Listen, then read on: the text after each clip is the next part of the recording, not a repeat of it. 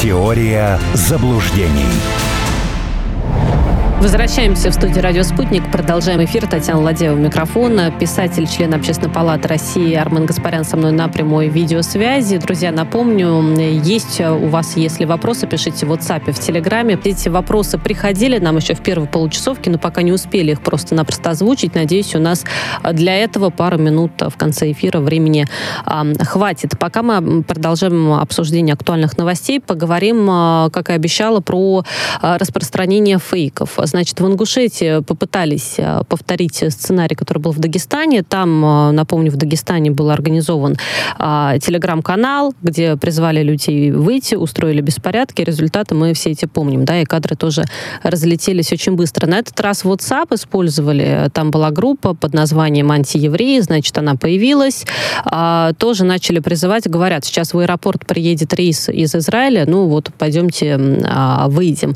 Что примечательно, аэропорт аэропорт не является международным, поэтому ни о каком рейсе из Израиля речи, в принципе, не могло а, идти. Но люди начали пересылать вот этот вот призыв, в связи с чем у меня возник, Армен, к вам такой вопрос. Вот а, теория заблуждений, да, у нас называется, у вас называется ваша передача.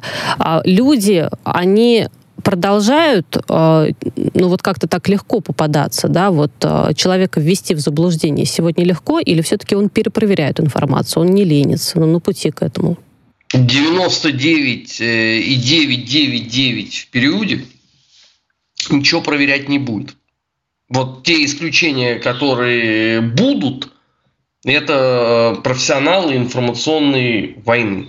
Таковых ну, не очень сложно посчитать сколько обычный человек даже не будет задумываться, откуда новость берется, вообще что в ней соответствует действительности. Он будет рассылать это дальше. Здесь же проблема не в том, что это там условно телеграм-канал. Впервые эта технология замечательным образом была использована во время арабской весны в Египте, когда твиттером разогнали весь этот движняк. А, многие тогда посчитали, что да это какой-то безумие, ну какой может быть Твиттер. Э, у нас же э, тоже же вот эти вот политологи на пенсии, они же мыслят там э, ленинским стилем, там банк, почта, телеграф, вокзал. Сейчас это все не нужно. Сейчас ты можешь посредством коммуникации страшные вещи совершенно делать. Телеграм, да, на первом месте с этой точки зрения. Но это может быть условно, чат в Одноклассниках, чат в ВК, э, группа в уютном мире Mail.ru. Любая платформа, где можно оставлять информацию, которая пользуется э, популярностью у данной конкретной территории. Там ты можешь закидывать и, соответственно, э, получать с этого дивиденды. Этому противостоять сложно потому что у нас еще огромное количество чиновников мирного времени, и они искренне полагают, что если они придут на телевидение в прайм-тайм и сделают заявление о том, что это аэропорт не международный, сюда рейс из Израиля, э, из Катманду, э, из Новой Зеландии не летит, то все, на этом проблема решена. Я должен этих удивительных умов огорчить, Сейчас с каждым годом возрастает процент людей, которые источником получения информации называют соцсети, то есть новые медиа. Они не смотрят телевизор, они не слушают радио, они не читают газет и журналов. Они получают информацию в уютных чатиках. Если вы в этих чатиках не присутствуете, соответственно, каким образом человек должен будет получить от вас какое-то знание – как он это должен сделать? Это подразумевается, что он пойдет сам добровольно подпишется на ваш скучный канал, который ведет 23-летняя дура СММщица, которой надо молотком голову пробить и в болото скинуть, потому что она скорее вред наносит своей чушью, которую она несет, нежели приносит пользу. Это большая очень проблема. Собственно, я рассчитывал, что выводы будут сделаны по первым, так сказать, 12-15 месяцам специальной операции. Не получилось. ВОЗ и ныне там.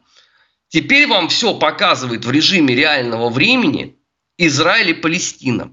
Вы вот могли подумать, что Израиль жидко уделается в информационной войне? Да нет, конечно.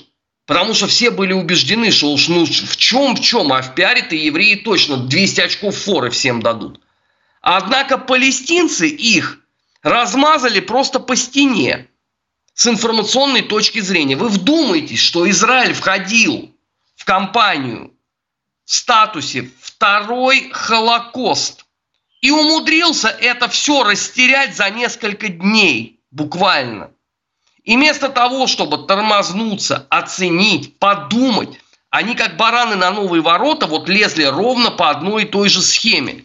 И получали с каждым днем все больше и больше – Пока шли новости, стало известно, что Иордания отзывает посла. Да, до этого Боливия, все верно. Давайте как раз к этому и перейдем. Помимо да, послов, какие еще важные новости? А, Йемен нанес ракетный удар по Израилю, и, в принципе, много высказываний о том, но они не сегодня начались, а, какие третьи страны напрямую могут быть вовлечены в вот этот палестино-израильский а, конфликт.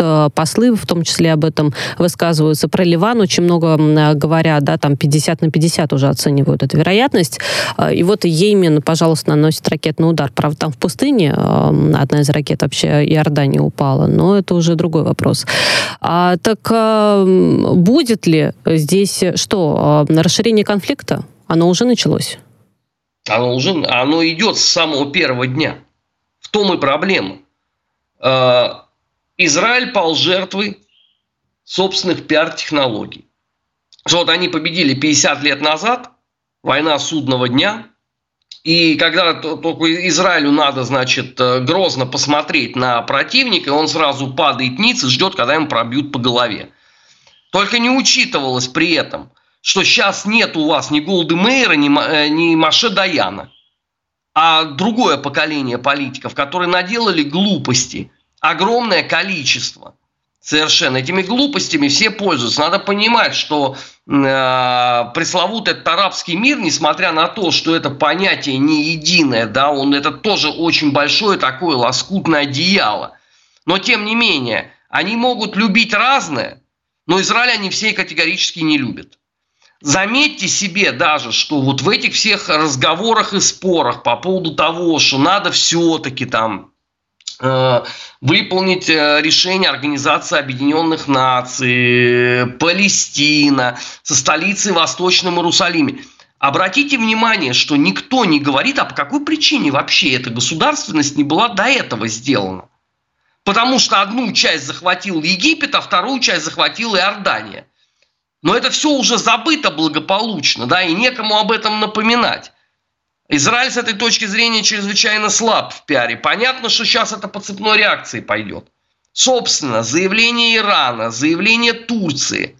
Вы когда последний раз слышали такую риторику от Эрдогана? Вы что думаете, это ему просто от безделия, что ли, э, решил вот именно в, в таких фразах начать говорить о том, что это сто лет, лет назад это вообще наша территория была. Осталось только там сказать про родную гавань, в принципе, да, а все остальное там он уже произнес. Иран, э, Ливан с Хизбаллой и так далее. Чем больше будет проявленных зверств, а мы же видим, что Израиль не собирается тормозить. Больше того, Израиль еще с этой точки зрения оказался чрезвычайно несчастен, потому что его же еще эти имбецилы старые толкают на «давай больше, давай сильнее». Я имею в виду вот этот вот... Э, Вашингтон? Пятилетку пышных похорон, да. МакКоннелл, Байден, Грэм и все прочие, которым уже там прогулы на том свете ставят. Там же мало своих там э, радикалов в Израиле. Они еще вот этих вот слушают. Каждое следующее зверство, вы читаете, это будет плюс там одна страна. Ведь проблема-то не в том, что э, сейчас они там уйдут, а через какое время они потом захотят вернуться. Ведь сколько лет уговаривали саудитов на организацию вот этого диалога с Израилем. И все это рухнуло э, благополучно. На, проблема-то здесь состоит в том, что по формальному признаку может получиться так, условно. Берем Катар, э, крупнейший спонсор Хамаса. Катару не обязательно разрывать, правда же, отношения с Израилем. Угу. Катару можно усилить финансирование – Для них эти там сотни миллионов, это, извините, что для нас с вами стакан с кофе. Для этих шейхов. Тем более здесь история святая. А, в Иране сколько там миллионов уже записалось добровольцами на войну э, с Израилем? Да, огромное Понимаете, можно да. оставлять отношения, но при этом создать такие адские условия, что мало никому не покажется. Это же, извините, вот эти прыжки и ужинки израильтян, они же пока хороши, пока э, э, сотни и тысячи гробов не пошли в ход. Ведь э, за вчерашний день сколько погибло израильских солдат? Если я не, ничего не путаю, по-моему, 12. Да, правда... из сектора газа, конечно, сообщения приходят другие каждый день. И про женщин, и про детей мы читаем, да, там 70%. Нет, это, это мы читаем про палестинцев. Я ну, говорю про палестинцев, случае, про, про солдат, Израиль, да, да про, про солдат, да. да. Значит, 12 солдат погибло. Вы посмотрите, какая истерика по этому поводу идет э, в израильских социальных сетях. 12 героев. Теперь представьте, их будет там 12 тысяч. Это очень серьезные потери. Очень серьезные. Тем более здесь вообще задача, которая еще не стояла ни перед кем в мировой практике. Штурм подземелья, которое там э, на глубине 30 метров, которое оснащено системами подачи воздуха, э, интернета, Э, телефонии, которая заминирована, где все простреливается. Как вы это штурмовать будете? Вы же туда танк не спустите, правда, в это подземелье? Ну, это не получится. Пушку вы туда тоже не загоните. Вам надо просто это бомбить. Но обычными бомбами вы ничего не сделаете. Тогда остается два варианта. Оба плохие. Вариант первый. Вы используете химоружие. Уже пофигу, что оно запрещено там конвенциями, вам наплевать, потому что сгорел сарай, гори и хата. Все. Вариант второй, вы используете тактическое ядерное оружие. Но если вы посмотрите на карту, то вы увидите, что ваша территория, она очень близко от этого. Соответственно, и ваша территория будет тоже загажена. Давайте еще посмотрим на карту. А соседи будут рады от того, что вы там используете э, тактическое ядерное оружие? Ну, то есть вот Иордания, Египет, они прям мультиоргазм всегда испытают от этого. Я же ничего не путаю. Соответственно, будет какая-то от них реакция по этому поводу. Я почему и говорю, Израиль довел ситуацию до классического цуцванга, когда любой ход ухудшает позицию. И не атаковать ты тоже не можешь. Потому что после всех вот этих заявлений, а кто с тобой тогда будет считаться? То есть ты вышел, сказал, что ты сейчас всех здесь уработаешь, и э, потом тихо растворился в тени. Но это же не, не русская внесистемная оппозиция, правда, для которой вот эта линия поведения, она естественная. Ну, Израиль это не может себе позволить.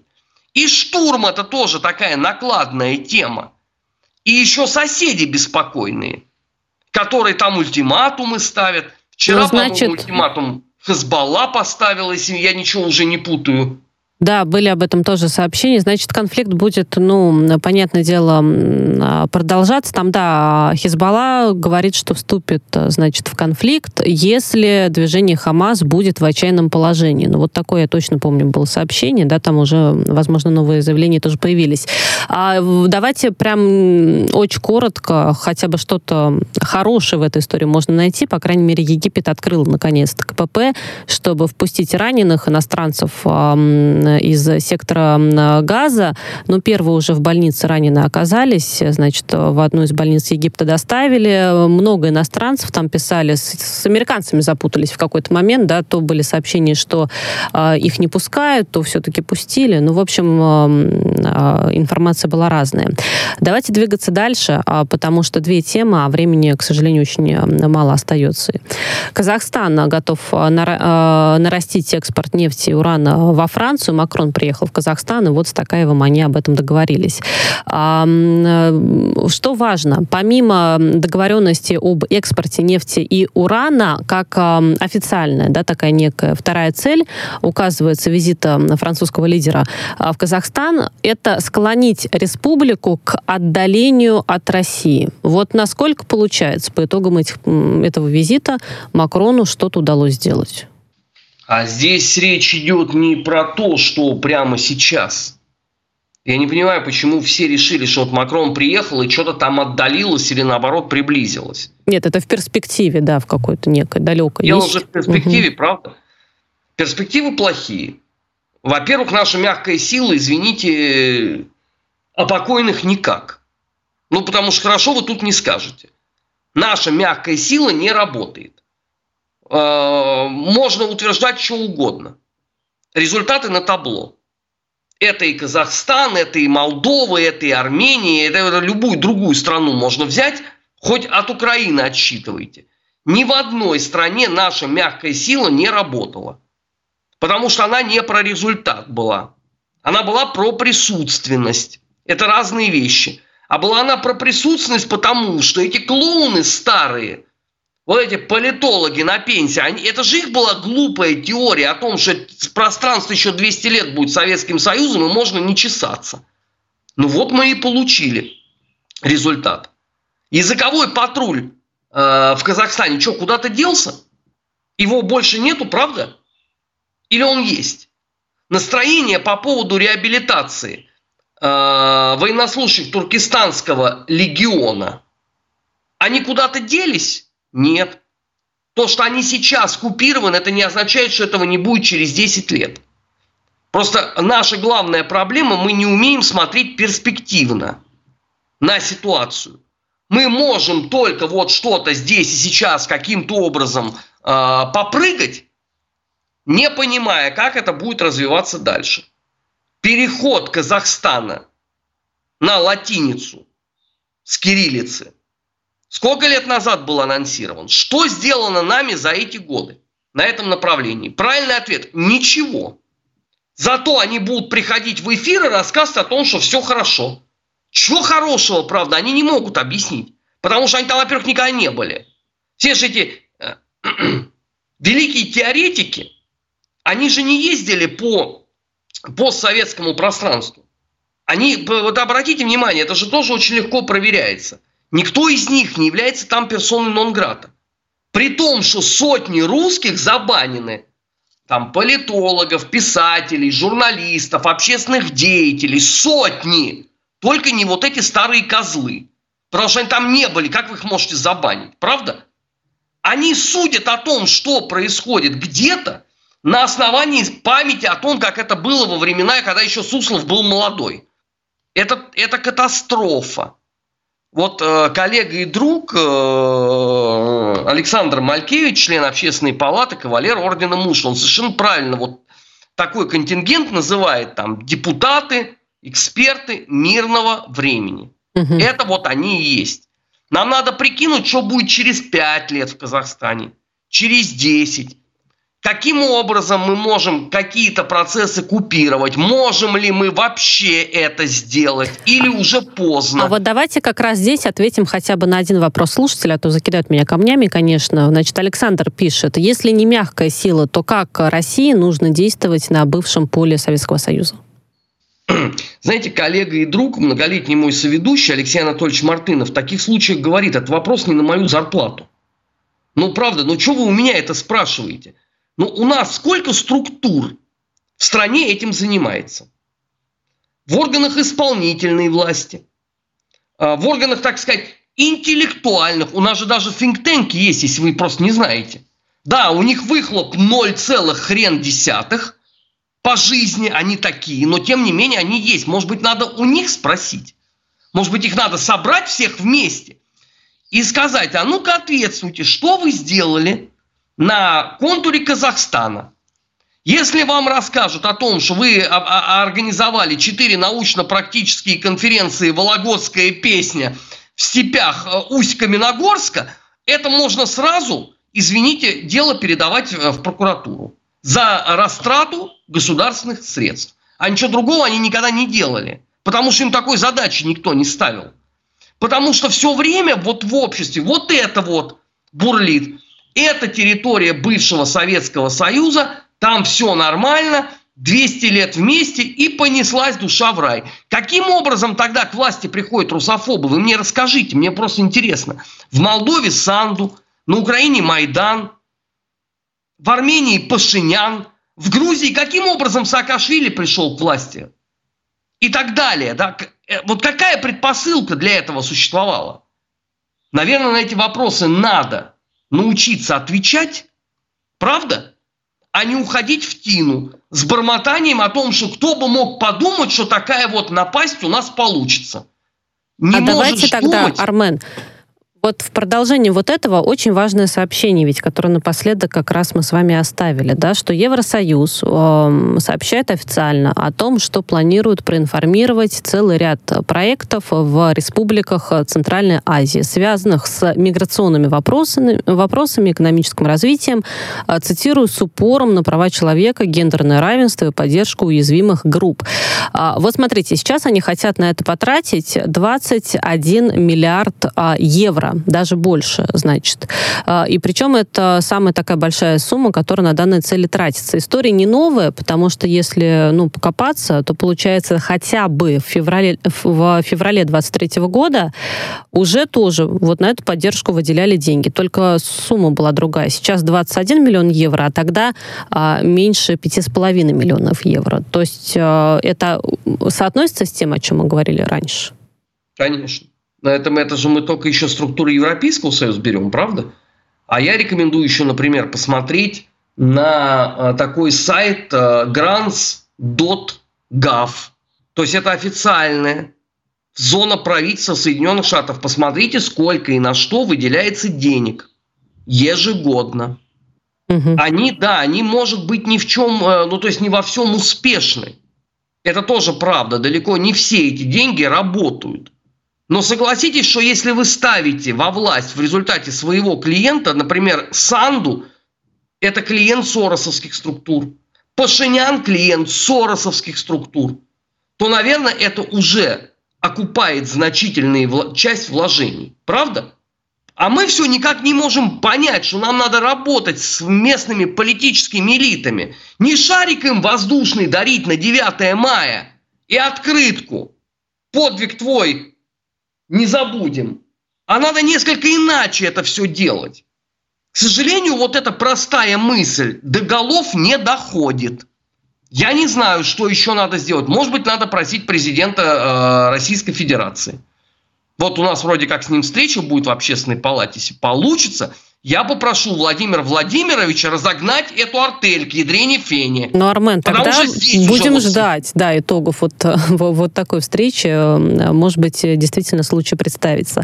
Пока благодарю, потому что время уже у нас с вами закончилось. Спасибо за беседу. Писатель, член Общественной палаты Российской Федерации Армен Гаспарян был с нами на прямой видеосвязи. Татьяна Ладеева работала у микрофона. Теория заблуждений.